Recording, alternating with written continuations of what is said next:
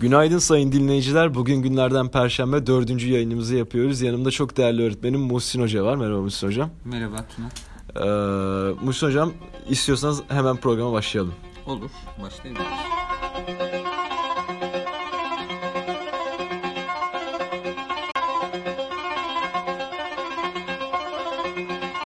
Ee, öncelikle Muhsin Hocam nasılsınız? Teşekkür ederim, iyiyim. Seni sormalı. Ben de iyiyim hocam. Ee, sizinle ilk önce programa şarkı hakkında konuşmaktan başlamadan önce ilk önce e, hangi tür şarkılar dinlediğinizi öğrenmek isterim aslında.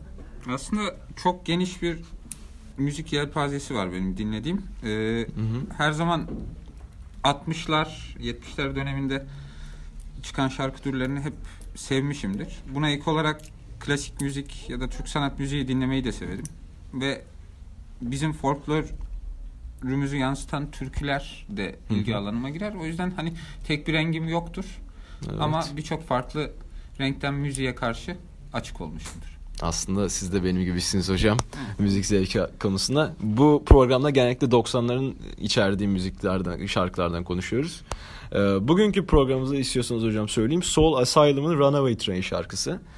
Hiç duydunuz mu Soul Asylum hocam? Ee, grubu duymuştum ama şarkıyı bilmiyordum. Şarkıyı bilmiyordunuz. İstiyorsanız direkt konuya geçeyim. Ee, 1992'de bir sürü çocuk kayboluyor bu arada. Yine zombi şarkısı bir Cranberries şarkısı bir. Bunda da Bora ile konuşmuştuk. Sizde de Soul Asylum şarkısını konuşuyoruz. Kayıp çocuk ve birkaç tane de adam kayboluyor. Bunun hakkında da işte Soul Asylum şarkısının klibinin sonunda bunların resmini koyuyor ve siz bu çocuklardan biriyseniz ya da bu çocukları görmüşseniz ya da bu adamı e, lütfen bu numarayı arayınız diyor. Burada da toplumda bir farkındalık uyandırıyor. Ee, hiç bulundu mu bilmiyorum bu şarkı yardım etti mi bilmiyorum ama bu şarkı sayesinde Soul Asylum tanınmaya başlıyor do- 92'de ve hani bu şarkı sayesinde Soul Asylum dünyaca bilinen bir grup oluyor. Siz bu hakkında ne düşünüyorsunuz?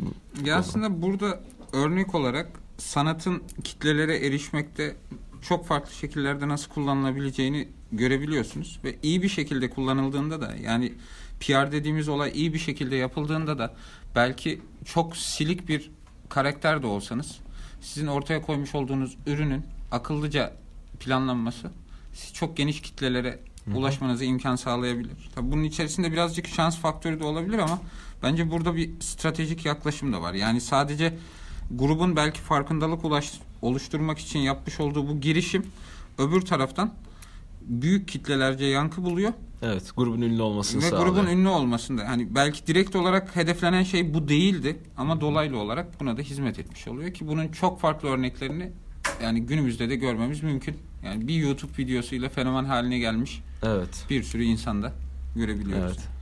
Tamam. O zaman istiyorsanız bir de dinleyicileri dinletelim şarkıyı. Siz de dinlemiş olun. Olur. Evet Mustafa Hocam şarkıyı dinlediniz. Şarkıyı nasıl buldunuz Mustafa Hocam? Ya şarkının sözlerine dikkat ettiğim zaman şarkı aslında 90'larda çokça kullanılan bu depresyon, kaçış temalarını bolca içeriyor. Yani bir ergen şarkısı Evet. gibi olduğu Evet azıcık. hissine kapılıyorsunuz. Ama öbür taraftan tınısı da çok irite edici bir tınısı yok bence. Yer yer dinlenilebilir de yani. yani siz beğendiniz mi hocam? Ya genel hatlarıyla beğendim ama dediğin kadar popüler olma şansı yok yani. Belki de farklı bir strateji uygulanmamış olsaydı bu kadar popüler olamayabilirdi. Evet zaten popüler olmasının ana sebebi oradaki çocukların ve adamın fotoğrafının koyulmasıydı aslında. Ama ben şey olayını e, görüyorum yani şa- bu şarkı yazılırken belki de o çekilen kliple alakalı planlanmadan uzak bir şekilde yazılmış. Yani şarkıyla oradaki belki sürdürülen klip ve sürdürülmek istenen kampanya e, birbiriyle örtüşen fikirlerde değil. Muhtemelen daha sonradan prodüksiyonu yapan kişinin hani buradan böyle bir Evet. e, çıkış yakalamak için seçmiş olduğu strateji olabilir ki işe de yaramış yani. Bayağı işine yaramış ve büyük ihtimal dediğinizde doğru.